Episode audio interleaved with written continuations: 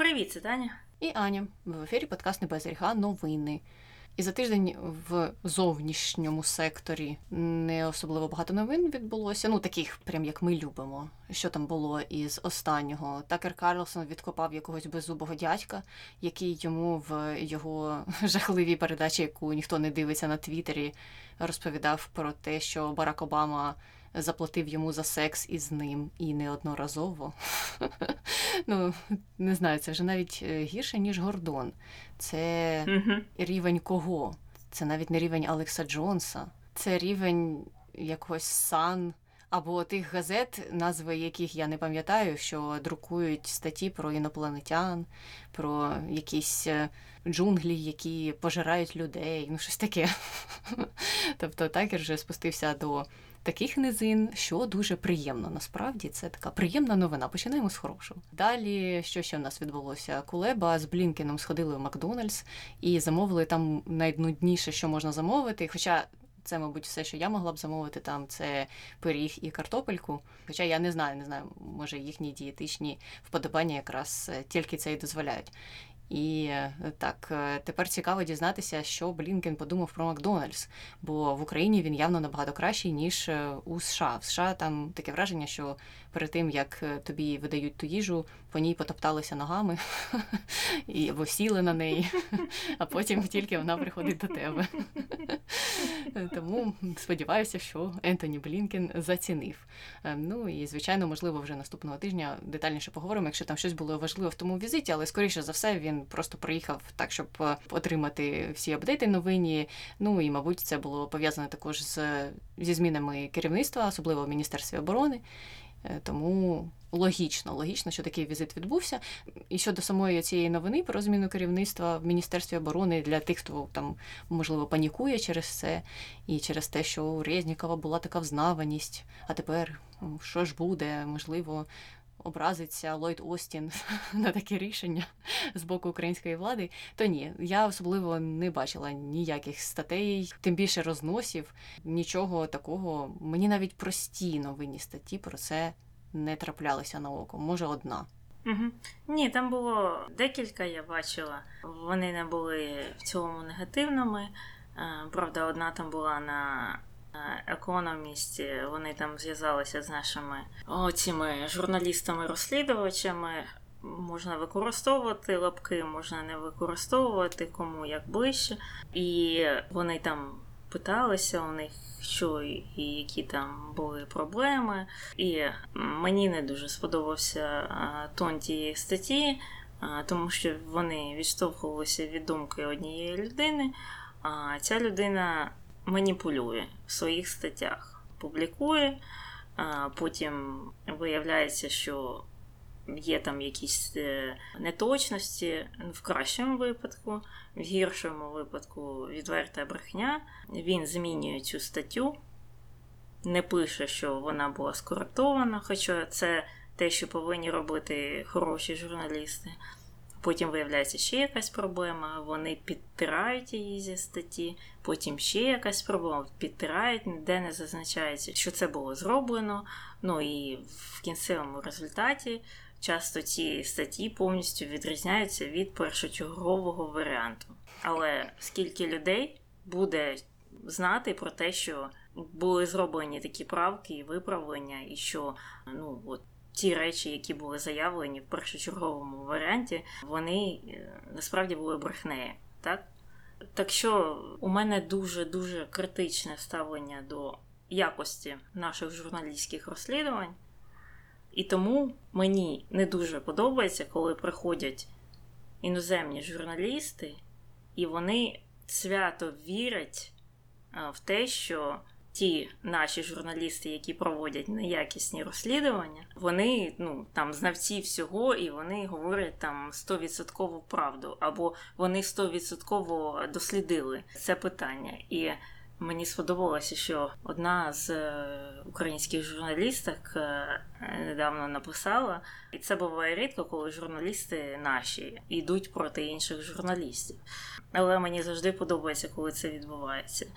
І вона написала, що сучасні українські розслідування журналістські виглядають так. Іван Іваненко приїхав на парковку під сільпо.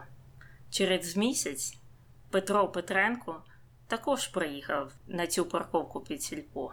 Ну, ви ж розумієте, що це означає? Ми вам зараз все розкажемо.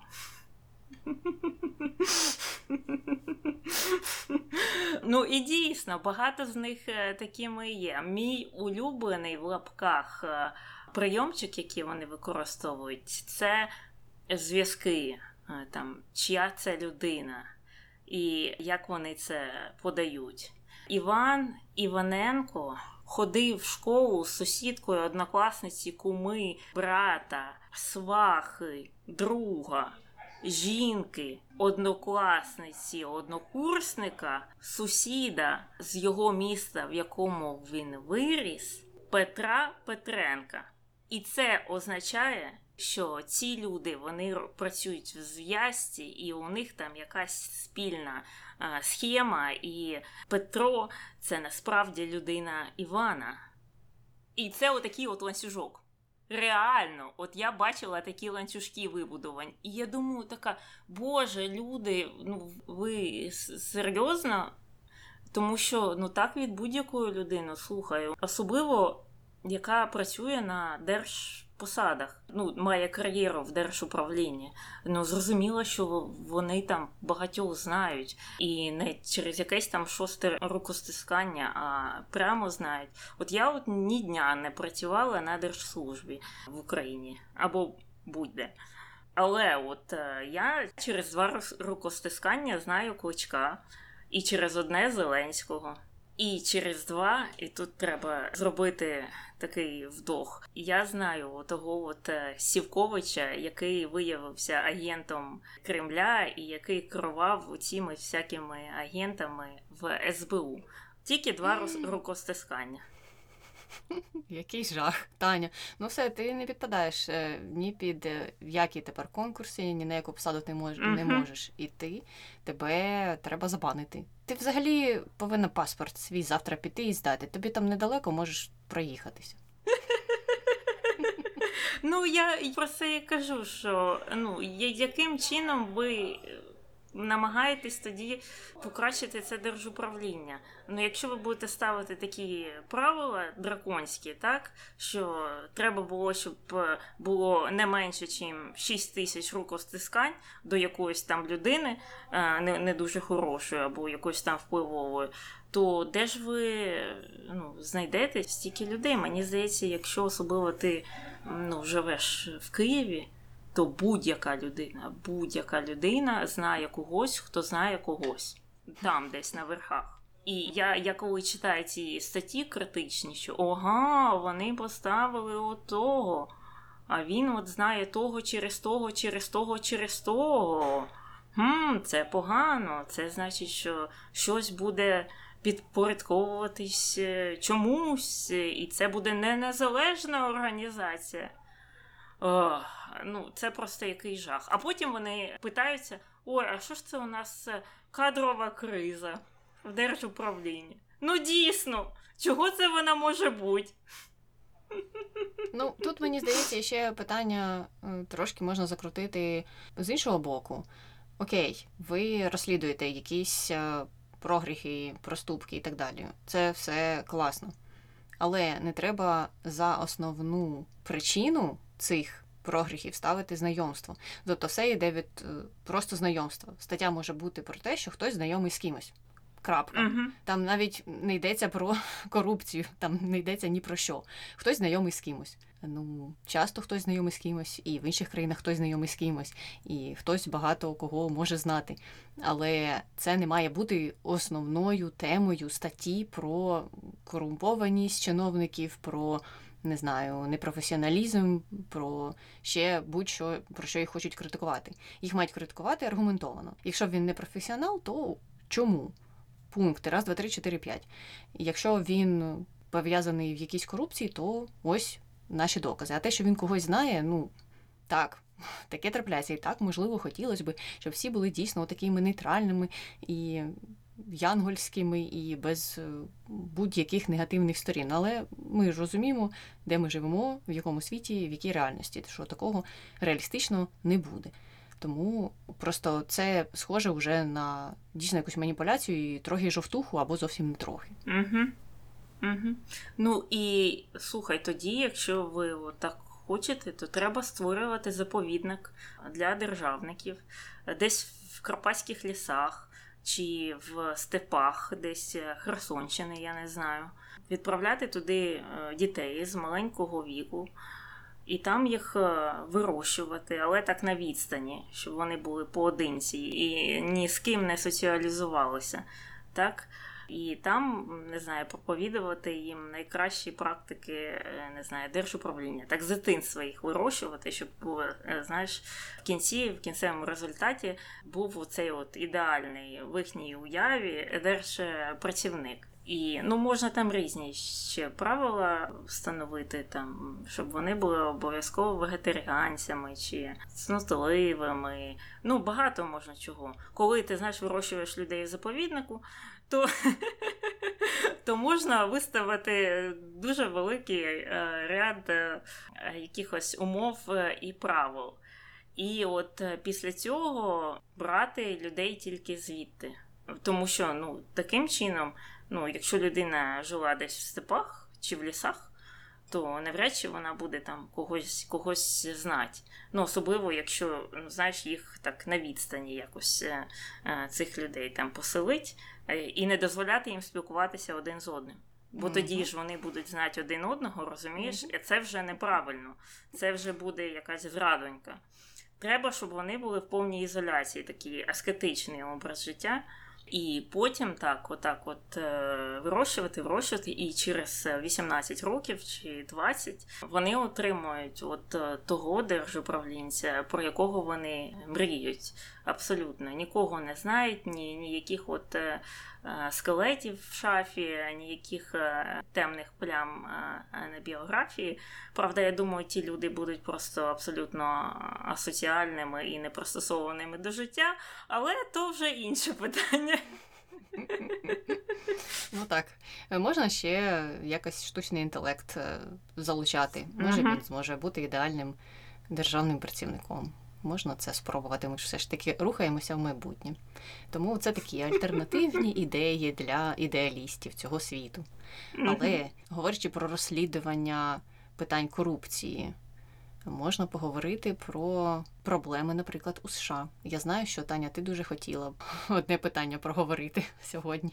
Так, так, виходять все більше і більше статей про неправомірне витрачання грошей, які виділив федеральний уряд е, під час ковіду. А тоді було запроваджено багато програм е, для того, щоб допомогти там бізнесам і людям, і ну просто е, в людей кидалися грошами. На це було виділено трильйони трильйони доларів. Це просто ну, гігантський для цього був бюджет.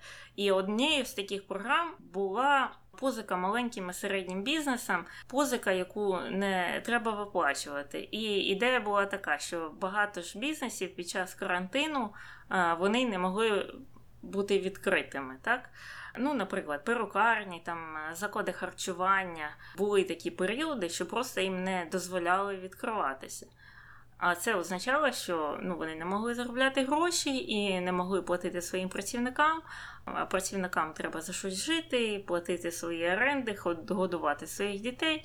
І щоб запобігти цій ланцюговій реакції, яка обов'язково сталася, тому що якщо люди багато-багато людей перестали отримувати зарплатню, це значить, вони б не змогли виплачувати свої кредити на домівки, на автомобілі, на все. Ну а тут же більшість людей живе під кредитом, і це був би обвал знову всієї економіки, як сталося е, тоді у 2008 році. І якщо обвал економіки повністю в США, то це б в інших країнах е, були б ще гірші наслідки від цього. Так от, в надії запобігти цьому, вони зробили програму для цих бізнесів, бо вони продовжували виплачувати своїм робітникам зарплатні. Тобто бізнес міг податись до уряду заявку. Там вони розписували: от у мене там працює 20 працівників, вони отримують стільки то грошей, і мені от треба така сума. І потім е, уряд розглядав це і видавав їм ці гроші. Ну так от, це все прекрасно було, і можливо, оці от програми і зберегли економіку, і можливо, через них е, ковід е, не призвів до такого жахливого економічного краху, який би е, міг статися. Але зараз активно стали проводити аудит. Як все ж таки проходили ці програми, чи ефективно були використані ці гроші, як хто їх використовував. І е, за останніми даними, 17% оцих коштів, виділених саме на цю програму для виплат зарплат е, працівникам, були витрачені не на зарплати працівникам, а спущені на все, що завгодно, але не на програми. Тобто, це фактично корупція. І е, зараз е, відкривається більше і більше справ щодо конкретних людей, які зловживали е, цією програмою. І от недавно в моєму місті була стаття про чоловіка, у якого колись була якась е, контора мала. Е, ну, товариство з обмеженою відповідальністю чи якийсь ФОП. Але потім він її прикрив. Але от стався потім ковід, оголосили про цю програму, і він подав заявку, що, начебто, на його контору працює 13 працівників, Е, і от вони отримують там певну зарплатню, і він хоче, щоб е, е, уряд допоміг виплачувати їм цю зарплатню. І уряд дав добро, виплатив йому біля 200 тисяч доларів. А цей чоловік взяв ці 200 тисяч доларів, пішов, купив собі Мерседес за 86 тисяч доларів. А решту він витратив на те, щоб зняти собі апартаменти такі люксові з видом на затоку. І обставити цю квартиру якимись там модними меблями. Ну і так собі він жив, витрачав ці гроші, поки от е, прокурори різного рівня, прокурори штати, прокурори федеральні не взялися за цю програму і не стали досліджувати всі ці заявки, які подавалися тоді.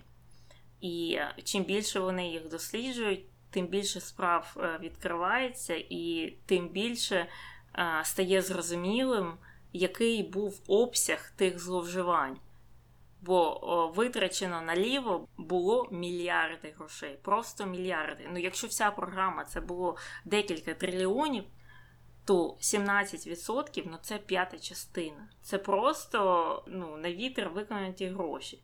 Але їх беруть так, цих людей. Я не думаю, що їх всіх візьмуть. Але от щодо цього чоловіка, то е, його вже було відправлено під суд, і йому вже був висунутий вирок. Йому треба буде віддати ці гроші, там всього 200 тисяч доларів державі, і його відправили за грати на 6 чи 7 років. Точно не пам'ятаю. Тобто немало, так, за білокомірцеву злочинність. Але це от щодо корупції якої в США немає, і люди тут святі, ходять по воді і взагалі ніколи нікого не обманюють, і державу не обманюють, і взагалі ніхто ні на чому не хоче нажитися. А Виявилося, що майже 20% все зробили. Угу. Ну так, е, крім того, що оця проблема була з явною корупцією, де було доведено, скільки людей зловживали цим усім. Є ще ну така сіра зона, в якій опинилися багато величезних компаній, які також брали ці кредити. Або яким прощали їхні витрати, фактично, ну це програма, яка була дійсно спрямована на те, щоб роботодавці могли виплачувати своїм е, робітникам зарплати. І тобто, якщо ти там уже витратила якісь кошти, то тобі е, верталися гроші або надавався кредит, який ти могла б не виплачувати. Так от серед компаній, які цим користалися, були величезні корпорації, були компанії, які належали парламентарям. За законом вони нібито нічого не порушили. Але якщо підійти етично до цього питання, то, ну, наприклад, е, проводилися різні розслідування, там і ProPublica проводила, і інші новинні видання. Про те, хто скільки брав, е, які політики, і в основному це були республіканці, які брали до півтора мільйона доларів на одну людину, на один бізнес е, цих кредитів, нібито щоб виплачувати заробітні плати. Ну і можливо вони дійсно їх виплатили. Але суми в основному то першочергово були спрямовані на допомогу малому бізнесу. Угу. І от е, деякі компанії, які брали ці е, суми, ці кредити, наприклад, потім в свою чергу були помічені в тому, що вони дуже активно донатили, наприклад, на різних республіканських кандидатів під час виборів 2020 року. І аж надонатили, за даними там ті ж самі пропабліки, 52 мільйони. Ну тобто, однією рукою я візьму тут у вас грошенят на зарплати, бо мені не вистачає, а іншою я підкину своїм кандидатам 52 мільйони. Знову ж. Нібито все законно, але якось ну осад все ж залишається. І ще була історія інша пов'язана з цим питанням, коли Байден хотів пробачити студентам їхні кредити за навчання. Ну, в принципі, досить схожа могла би бути програма. Особливо це теж мало б стосуватися студентів, які не мають певного рівня доходу, у яких великі ці кредити, які будуть дуже довго їх виплачувати, які пов'язли в цьому то серед е, певної групи політиків е, теж е, зірвалася якась буча страшна. Вони почали казати, що це за такі програми жахливі. Це все буде за рахунок робітничого класу. Оці фермери, які навіть не думають про вищу освіту, будуть оплачувати кредити цим студентам. Це ж за рахунок їх все буде зроблено. Там інші казали, що якщо ви берете кредит, то знаєте, що вам треба буде його оплатити. Ви що, тупі, не знаєте цього? Ну тобто якісь такі сентименти були, і потім журналісти з'ясовували, що якраз ті люди, які дуже голосно кричали, самі активно користувалися оціми позиками протягом пандемії ковіду, і ніяких у них сумлінь з приводу цього питання не було. Ну, тобто вам можна користуватися, а студентам схожа програма. Ні, ні, ну це вже занадто. Ну навіщо? Це ж нам більше треба. Це ж все зрозуміло. От у мене салон автомобільний, мені, будь ласка, дайте півтора мільйона. Ну, це дійсно була така історія, один політик собі брав на ці потреби. А студенту, ну навіщо? Він має виплатити, він же знав, що він бере кредит. Що він? Не розумів цього чи що? Тобто разом з корупцією тут, як завжди, присутнє це лицемірство, цей цинізм і всі такі речі, е, які зазвичай супутні в таких історіях. Угу. Ну і найцікавіше, що оті ж е, великі корпорації, великі компанії, вони ж не особливо постраждали під час ковіду. Е, часто це ті були компанії, які могли відправити своїх працівників працювати вдома. Так і ну, особливо від того їхня продуктивність, е, їхній дохід не постраждав. Так, це не ресторан, це не перукарня, це не інший такий бізнес, в який працівники обов'язково мають приходити, так, і там працювати. Тобто, знаєш, тут е, дійсно це більш морально-етичне якесь питання, чи правильно брати гроші платників податків, фактично, щоб е, оплатити собі щось, на що ти, в принципі, не потребуєш грошей. Тобто не, ти не постраждав від ковіду, принаймні так сильно, як е, ці дійсно маленькі середні бізнеси. Але ти все одно готовий от взяти так, гроші платників податків, отіх от фермерів, отіх от шахтарів, які сплачували ці податки. Так, і що для того, щоб що? Щоб е, дійсно комусь там робити внески на політичні компанії, або багато хто я читала, почали робити ремонти там своїх офісів, е, якісь такі речі ну, чисто якісь косметичні, знаєш, які ніяк не впливали на добробут компанії, їхні прибутки і все таке інше. Так що, ну, дійсно, дійсно, це в цілому цікава тема. Ну, а щодо студентських е, цих кредитів, то це, взагалі таке зло, тому що там достатньо високий відсоток. Ну, е, звісно, він міняється в залежності від стану економіки і рівня інфляції, але е, в цілому він не маленький, і е, люди виплачують ці кредити по 30-40 років. У мене був професор, якому тоді було під 60, і він розповідав, що він виплатив свій останній студентський кредит 55 років, і він казав, що я так не святкував жодне своїх днів народження. У мене була така вечірка, це було таке свято, коли я нарешті їх виплатив. А там же потім вже ну, уявляєш, яка там сума. Там можна подивитися ці таблички, е, і це, звісно, залежить від відсотку, але навіть якщо у тебе реально дуже маленький, ти кредит колись там взяв на 20 тисяч умовно, ну коли дешевше, це ж була ще освіта, то через 40 років там виявиться, що ти виплатив 200 тисяч або навіть mm-hmm. більше ти реально платиш гігантські гроші. А якщо у тебе кредит, ем, ну ти ходив в приватну школу, наприклад, в приватний університет, то там зараз наразі рік освіти коштує 50 тисяч. Помножити на 4 це 200 тисяч. Плюс там окремо ще. Вони ж видають гроші на житло, на їжу, це входить в ці кредити.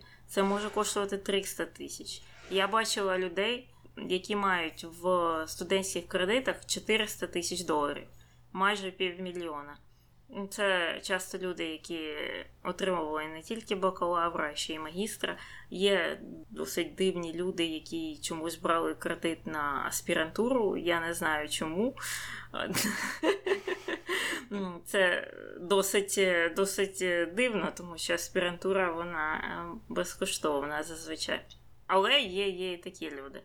І уяви собі, як ти можеш виплатити ці 400 тисяч, особливо якщо ти закінчував не медицинську професію. Там дійсно там дуже великі кредити, але у них і високі доходи потім. Хоча вони також довго це виплачують. Е, і якщо ти не закінчив е, юридичну школу, так? Де також дуже великі гроші на навчання, але і достатньо високі зарплати, але не у всіх. Там також багато проблем, багато нюансів. Але якщо ти закінчив програму з гендерних студій, то ти ніколи не будеш е, отримувати багато грошей. Виходячи ну, з цієї спеціальності, або це все одно, що закінчити навчання в педагогіці, так е, вчитися на вчителя, і потім розраховувати, що ну, ти станеш мільйонером. Ну, такого ж не буває. Ну, якщо ти будеш працювати по спеціальності. А люди е, ну, платять великі гроші за навчання на цих спеціальностях, і потім ну, часто не можуть їх виплатити взагалі. Бо вчителі вони реально дуже мало отримують. Принаймні на початку. Ну а далі вони все одно небагато отримують. А платити треба великі гроші за кредит. І тут така ну, жахлива реальна ситуація. Я думаю, що вони б щонайменше, щонайменше мали прощати кредити якраз тим людям, які йдуть працювати на ці соціальні професії. Це вчителі, поліцейські, е, пожежники, от е, різні такі е, професії, де не вистачає працівників завжди. Вчителів завжди не вистачає, поліцейських не вистачає бо там маленькі зарплатні, е, робота часто невдячна, у тебе шалений кредит е, за навчання. А, і мед, медсестри також. Їх завжди також не вистачає, і навчання не дешеве на цю спеціальність. Коротше, їм, хоча б, якщо вони не хочуть це пробачати всім, всім, всім, то хоча б оці от е, бюджетні професії, мені здається, що це було б дуже дуже добре для людей і для суспільства в цілому. Угу. Ну а друге питання це те, як е, в ці кредити людей заманюють, тут по-іншому не скажеш, тому що є різні організації, є такі, які дійсно тобі дадуть відповідь про те, як це все формується, де краще, де можливо можна знайти якісь обхідні шляхи і платити менше відсотків або зовсім не платити їх в залежності від твоєї ситуації. А є ж ну такі організації акули, які тебе схоплять з руками і ногами, ну а ти, будучи молодою людиною, яка тільки вступає в університет, і ну, в принципі. Логічно, що мало що знає про кредити і про всю цю тему, не розбираєшся в цих питаннях. І ну, ти довіряєш там тим, хто тобі це все розказує, і довіряєш, що вони чесні. А виходить, що ні. І потім ти загрузаєш у цих кредитах, ти в'язнеш у них протягом довгих років.